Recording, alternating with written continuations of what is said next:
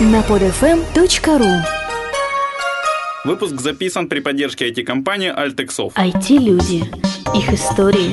Истории их достижений в подкасте «Откровенно про IT-карьеризм» с Михаилом Марченко и Ольгой Давыдовой. Всем привет, это 44-й подкаст «Откровенно про IT-карьеризм». А, он должен уже выйти на PodFM, как официальный подкаст PodFM. Я об этом говорил в прошлом подкасте, и в этом скажу, я пока этим очень горд и доволен. А, также хочу сказать спасибо нашим спонсорам компании Altexoft, а, которые помогают все организовывать запись. И спасибо лично Коле Павлову за то, что он организовал в Харькове в эту субботу 4 февраля стартап краш-тест номер два в Харькове, и вот с которого я поймал Егора Антишкина. Добрый день. Здравствуй, Егор. А, и, собственно говоря, благодаря чему мы можем его записать. А, Егор, расскажи, как ты вообще пришел в IT? Егор, к слову, немножко Егоре, простите, это на данный момент у нас owner SEO. А, совладелец, но главная моя роль это директор в проекте Заказ ЮА. Который был раньше комбанчи.ком. Да. Окей. Теперь расскажи, как ты пришел в IT.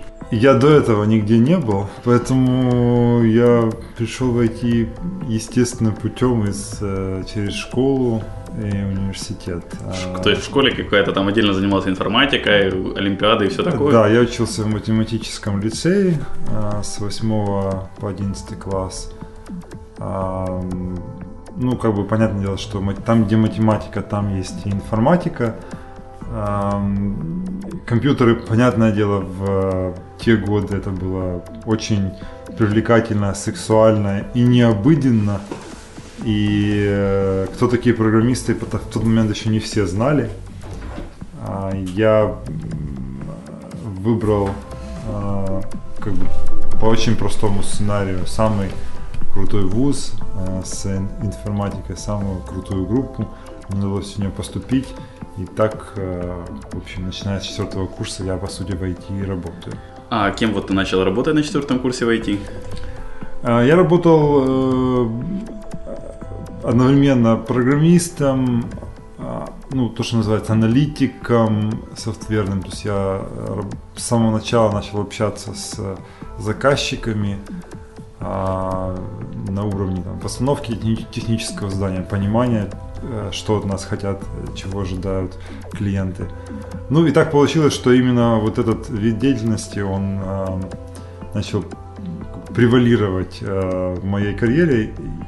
Просто не было вокруг людей, которые могли хорошо поговорить с клиентом, и были вокруг люди, которые умели программировать. И, соответственно, ну, мне пришлось заняться тем, что другие не умели. То есть больше разговаривать с клиентами, меньше нажимать на кнопки и программировать. Ну, у тебя был опыт программирования достаточно, нет? И достаточно для чего? Вот я хотел как раз задать вопрос, насколько вот важен опыт программирования, какой ли он должен быть для того, чтобы было легче и проще общаться с клиентами. И потом обратно с программистами, насколько я понимаю. Э, опыт, безусловно, должен быть, он э, точно будет полезным, потому что, по сути, project менеджеры продукт менеджеры аналитики – это все люди, которые выступают такого Э, своего рода трансляторами между э, э, бизнесом и между программистами, разработчиками. То есть мы, мы переводчики с одного языка на другой. Бизнес говорит, что ему нужно, или пользователи говорят, что им нужно. Разработчики знают, что они умеют, у них свое видение, как, нужно, как должно быть все устроено. А мы вот посредине делаем так, чтобы две эти группы людей в конце остались более-менее довольны. Хорошо, понятно. То есть, ну, для того, чтобы понять, как работают программисты, нужно с ними просто поработать, покрутиться, да? А понять, что хотят заказчики, их язык? Как бы в моем случае все определялось практикой. Э, я не могу сказать, что я закончил курс общения с заказчиками или э, целый там год учился. Ну, то есть э, по ходу общения я какие-то совершенно понятные базовые вещи а, понял, все из которых по сути для нас очевидны, но мы о них просто забываем, когда говорим с другими людьми. А, например, самая базовая вещь, что на одну и ту же, э, на одно и тот же предмет, функцию, а, свойства люди смотрят по-разному. И когда они будут описывать это нечто, они будут это описывать по-разному. А, второе, клиенты, конечно, очень э, как бы в разной форме выражают свои желания. Есть люди, которые выражают на уровне чувств, есть, говорят, сделайте мне такой же, как у них, только синий. Ну, то есть палитра э, языков, как бы изложения требований, она огромна. И э, приходилось работать с разными, и поэтому как бы есть определенный опыт. Ну, я, насколько понимаю, тебе он помог в твоем дальнейшем бизнесе, вспоминая твой Lighting Talk, что после первого э, года работы ты сидишь один в комнате или программируешь, или прозваниваешь потенциальных клиентов. Э, а... После года работы предпринимателем.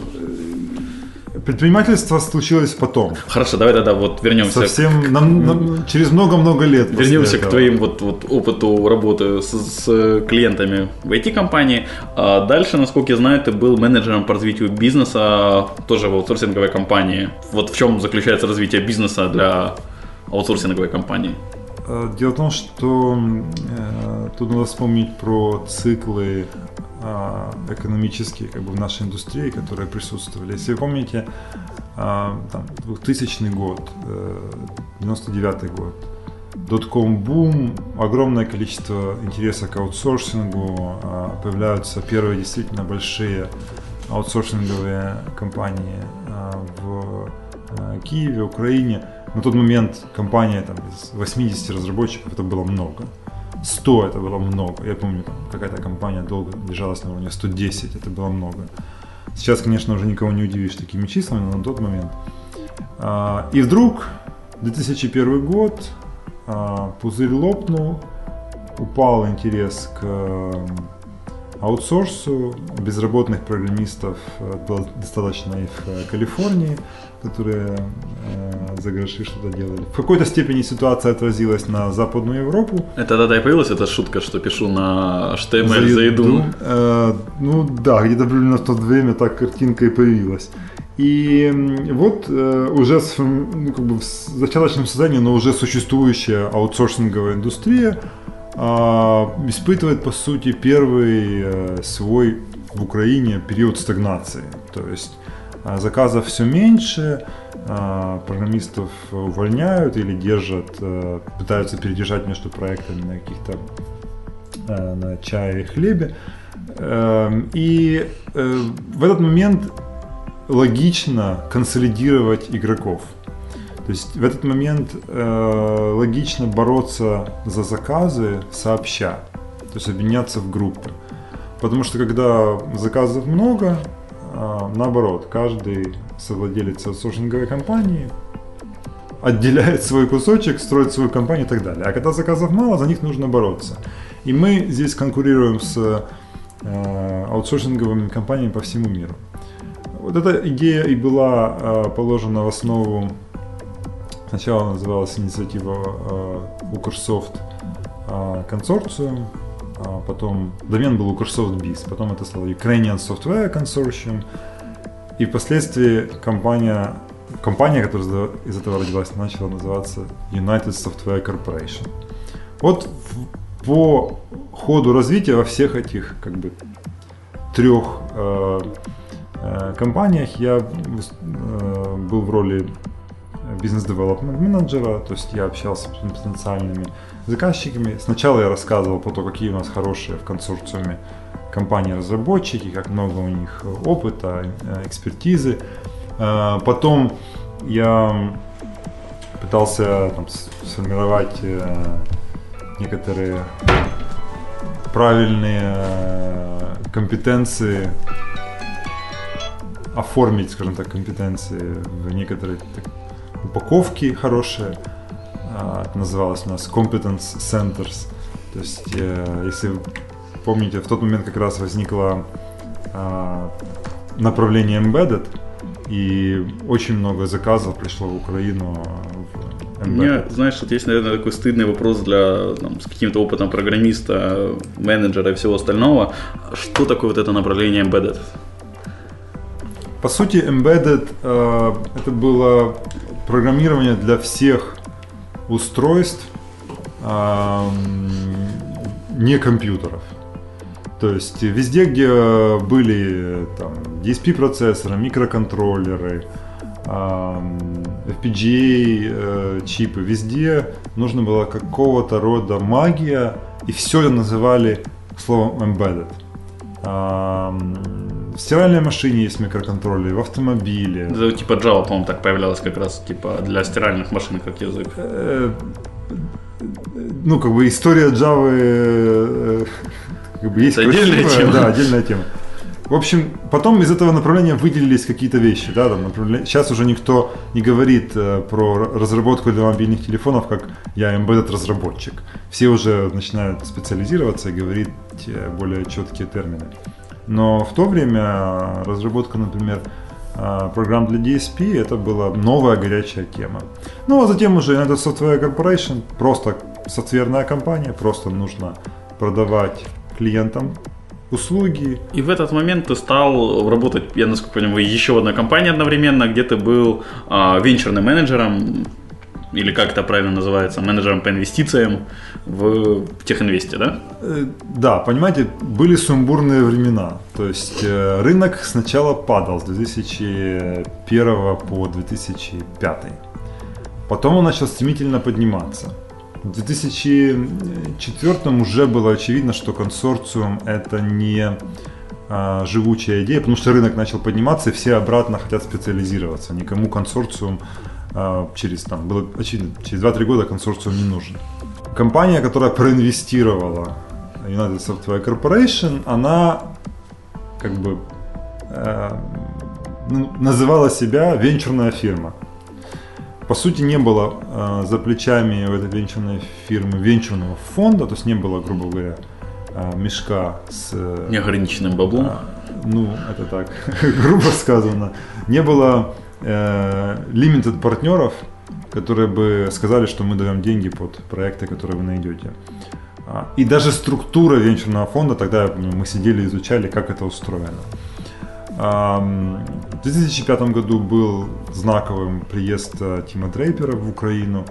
А, кстати, в этой же компании, вам будет интересно, как бы прошло венчурное становление э, Дениса Довгополова. Как так вот где вы познакомились. Да, мы познакомились именно там, именно в 2005 году.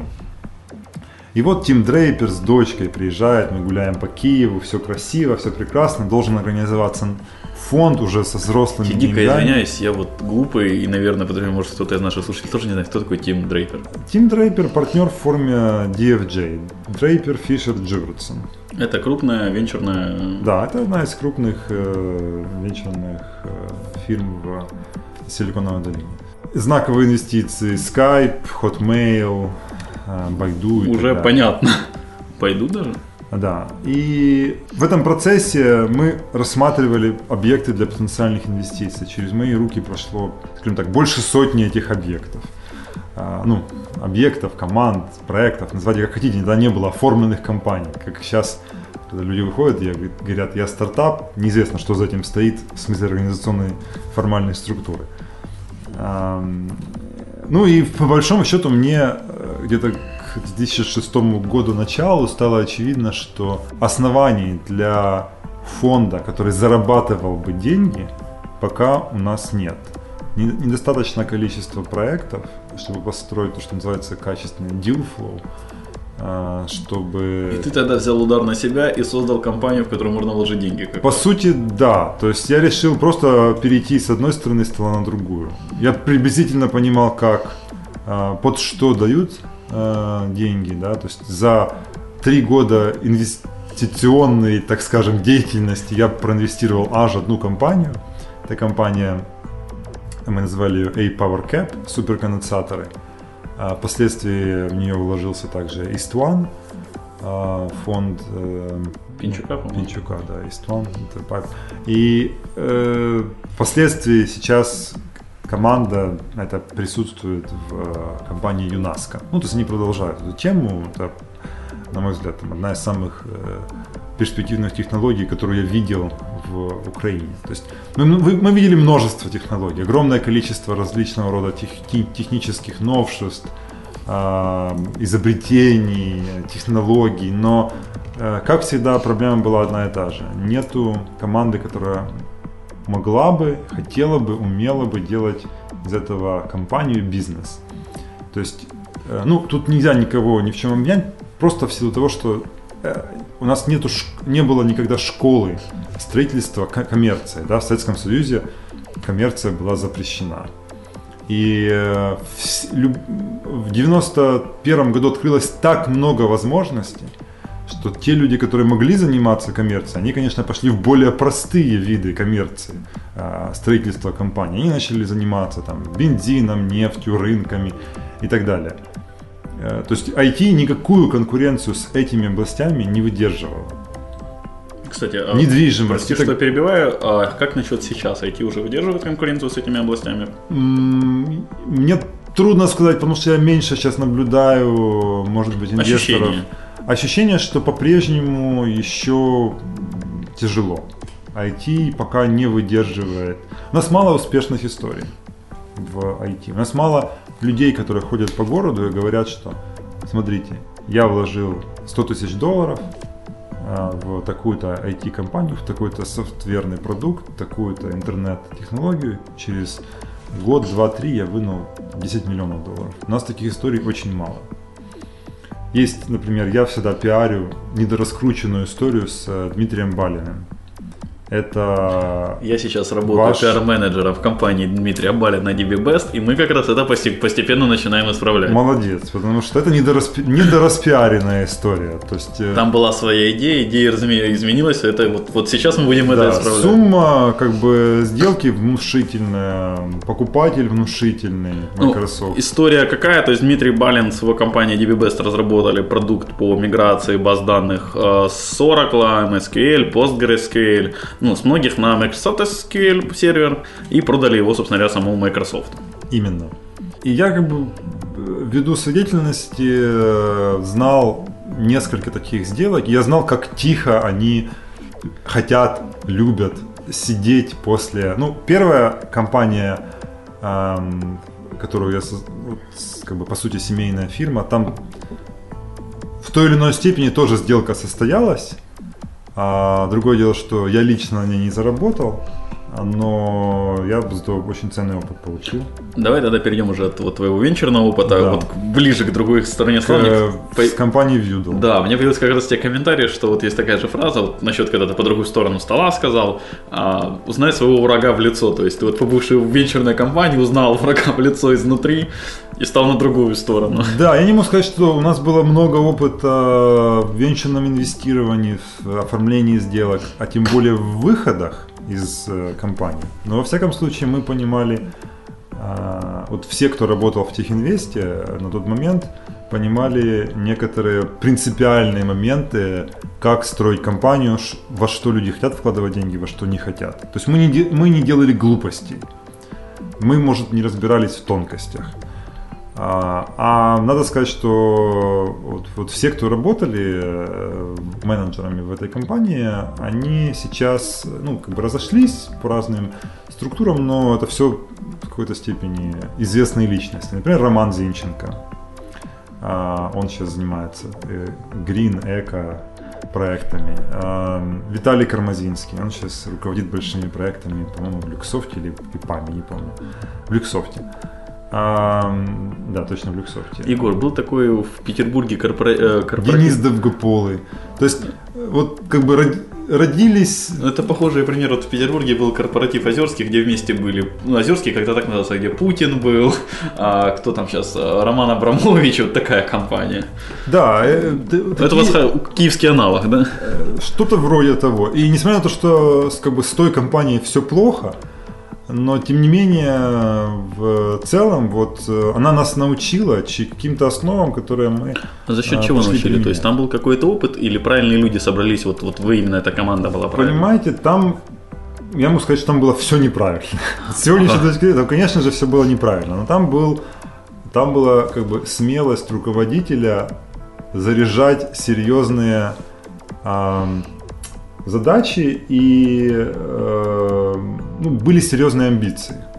То есть они, может быть, не всегда были подкреплены чем-то, Но амбиции были серьезные, и, соответственно, мы не оглядывались на какие-то ошибки, там, на маленькие результаты. Мы гнали вперед к большим историям успеха, к э, там, выходом в десятки, сотни миллионов долларов и так далее. То есть... Вот расскажи про свою компанию, с которой у тебя уже был выход, так или иначе, насколько я понимаю. Это не выход, нет, я просто, я остаюсь до сих пор акционером компании Viewdle, компания Viewdle еще не продана.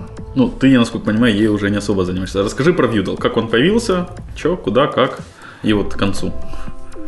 Вот, собственно, Viewdle приблизительно так и появился. Я э, где-то в 2006. весной 2006 года я получил предложение возглавить э, инвестиционный фонд небольшой с реальными деньгами, а, ангельскими, э, из Нью-Йорка.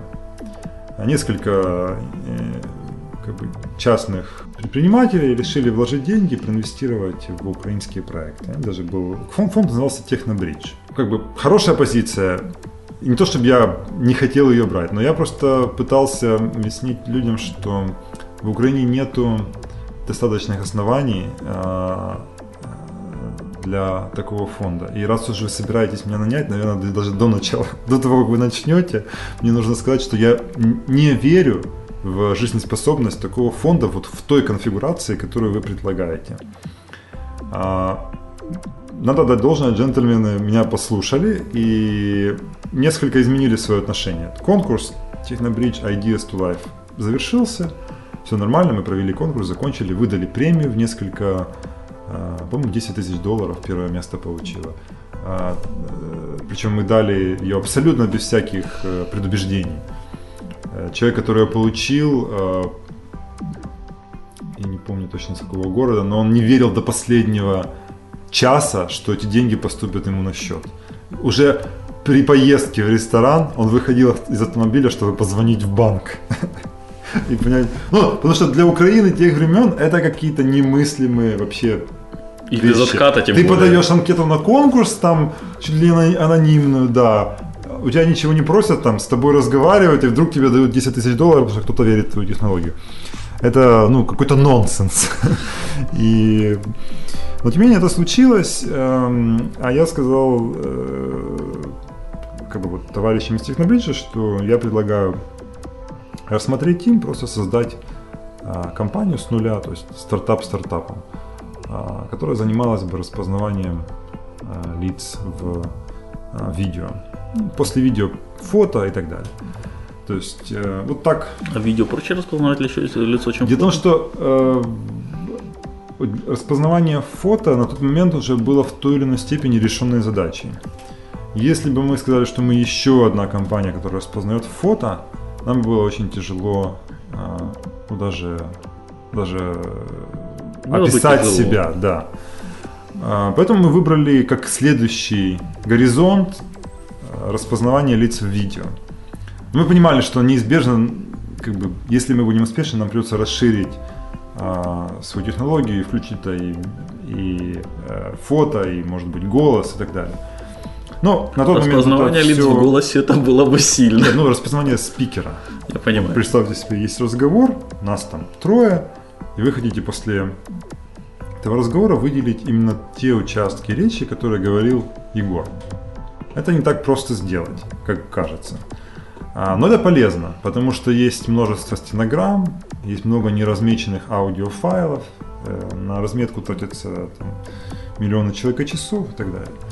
Мы сделали компанию Doodle, где, э, по сути, я как бы был исполняющим обязанности CEO, хотя так никогда не назывался. А мои партнеры англи... Э, предоставили английские инвестиции. А Юрий Фрайман, в частности, насколько я понимаю, больше всех э, вложил. Он был э, директором. Э, мы развивали технологию, мы ездили, мы показывали, мы поднимали раунд инвестиций, продавали, пытались понять, как нам ее нужно упаковать, как нужно продавать, кому и так далее. Ну, в общем, пошло-поехало. Я думаю, о Вьюду уже много сказано, рассказано. И вот ты вот три года занимался этой деятельностью, и потом ты в ходе чего-то ушел из Вьюда. А, дело в том, что э, да, в конце 2009 э, я решил э, остаться с Юдл в роли Fellow. Да, ну то есть э, как бы я всегда буду помогать по мере сил э, Юдл, но э, компания уже не нуждалась настолько сильно в моих как бы в моих способностях, в каком-то таланте. Ну, то есть она уже вышла на свою стезю. Она было понятно, кому что продавать. Стало понятно. Уже появились клиенты, уже появилась там значительная revenue и так далее. То есть, ну, это, конечно, со стороны может выглядеть странным решением, потому что а, люди говорят, а, как же, в то время, когда пришло время пожинать плоды, люди просто так не уходят. Но на самом деле так все и было. Э, Я по мере инвестиций, моя доля уже подразмылась, а, так прилично. То есть я миноритарный акционер и ам, как бы внимательно все взвесив и поняв, что, насколько мне нравится вот новая возможность, я а, решил стартовать новую компанию. И с января 2010 а, начал разработку сначала кабанчиком, а впоследствии того, что стало заказывать. Вот пока ты мне, вот когда мы с тобой первый раз там или второй раз общались в Киеве, пока ты мне рассказал про эту словесную игру кабанчиком, я ее не мог понять, и мне очень жалко, что вот эта словесная идея не стрельнула. Да, она слишком такая гиковская, что ли. Да я вроде гик как бы считал за себя, но оказалось недостаточно. Ну да, то есть метнуться кабанчиком это прикольное выражение. Это запоминается абсолютно после того, как вы рассказали это кому-то, но До, до этого... но, но- но- но бренд компании должен соответствовать несколько другим критериям. А эта гиковость это прикольно, если бы вы делали стартап только для Сан-Франциско и никуда больше, и вам больше не надо. Но мы делаем стартап в Украине, для Украины, Ты возможно, для сам, кстати? России и так далее. Ну как сам? Нет, А конечно. Кто твой партнер? А, Я-то в курсе, слушатели не знаю. Я начал э, с того, что пригласил двух разработчиков, которых я знал, э, в партнерство. Эм, Потом я пригласил третьего разработчика, которого я знал уже на тот момент в партнерство. А вот мы начали вчетвером.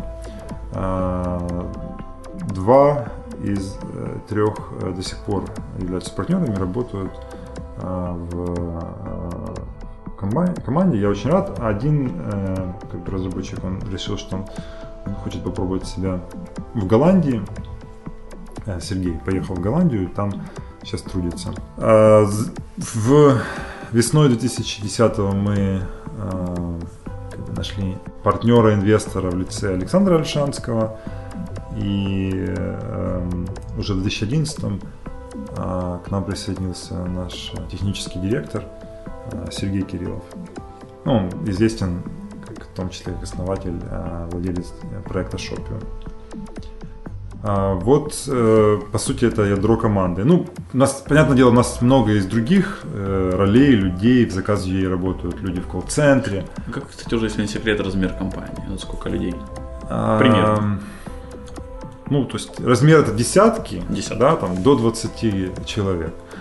Э, Мы много используем э, труд почасовый, то есть кто-то работает э, на контенте, платим почасово, кто-то работает в колл-центре, кто-то работает сборщиком в супермаркете и так далее. Понятно, какие дальнейшие планы? Мы боремся за качество сервиса, потому что, как ни крути, компания сервисная, ну, несмотря на то, что мы даже продаем продукты, все равно на данном этапе вопрос не столько в цене. Кстати, расскажи про Продуктов. идею заказ ей. По-моему, ее нигде не озвучили, что, может, не все понимают. Заказ.ua – официальная служба доставки, интернет-магазин для а, супермаркетов Киева, а в будущем для супермаркетов Украины.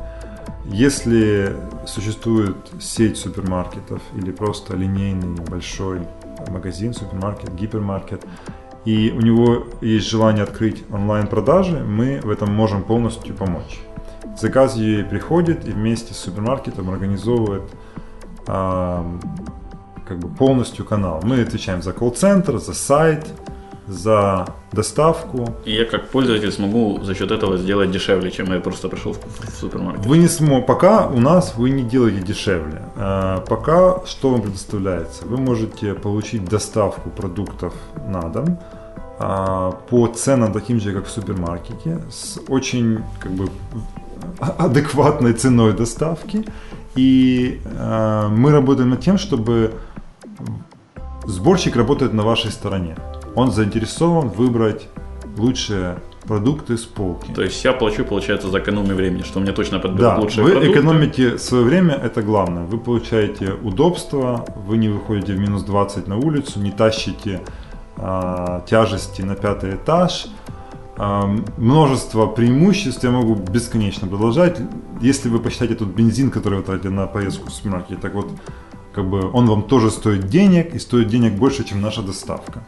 Вы, находясь у компьютера, выбираете а, продукты более взвешенно, продуманно, вы избегаете импульсных а, покупок, вы можете выбирать супермаркет, который вам в обычной жизни недоступен, например, если у вас нет автомобиля или далеко ехать. То есть все это преимущество, вы, вы как бы убираете тиранию расстояния. Егор, а когда вы в Харьков зайдете? Скоро. Окей, я буду очень ждать. А, давай тогда потихоньку закругляться, то что вот время где-то, какое я пытаюсь обычно отводить на запись, уже подходит к концу. А, у нас как бы с тобой спонтанное интервью. Я надеюсь, ты сможешь ответить на два моих классических вопроса, которые спрашиваю моих гостей. Посоветуй какие-нибудь две книги нашим слушателям. Просьба, это просьба. Просьба. Эм, я... Это очень как бы личный, специфичный вопрос, Можешь по да? бизнесу, по воспитанию детей, художественно, любые По воспитанию книги. себя э, я советую Ричарда Доукинса э, The Selfish Gene. Сам себе джин? Эгоистичный ген. А. На меня большое впечатление произвела. Несмотря на то, что книжке 40 лет. А вторая книжка, наверное, ну, наверное, Мильтона Фридмана «Free to choose». Свобода выбора. Свободен выбирать. Выбирать. Вот э, книжки совсем не по бизнесу, в них не расскажут, э, на какие кнопки нажимать и как договариваться с партнером, но книжки дают э, широту мышления и понимания, ну как бы на чем свет стоит. Соответственно, вы можете более правильно принимать такие мелкие тактические решения. Окей, спасибо. И последний спасибо вопрос. Вам. Вопрос, просьба. Вопрос. Пожелай что-нибудь нашим слушателям. Ой, я вам желаю, ну это как на Новый год, знаете, а, чтобы, ну, я прежде всего а, желаю предпринимателям, а если таковые есть среди слушателей, бесконечного оптимизма и наснаги, потому что без этого в предпринимательстве никак. А э, не предпринимателям как бы желаю... стать предпринимателем. Да, стабильности в жизни и благополучия. А, большое спасибо, Егор. А, большое спасибо слушателям, спасибо Альтексофту и под FM. В общем, всем-всем спасибо, кто принимал участие в записи. Все комментарии, пожелания на шаме 13 собака Всем спасибо, всем пока. Откровенно про IT-карьеризм с Михаилом Марченко и Ольгой Давыдовой. Скачать другие выпуски этой программы и оставить комментарии вы можете на podfm.ru.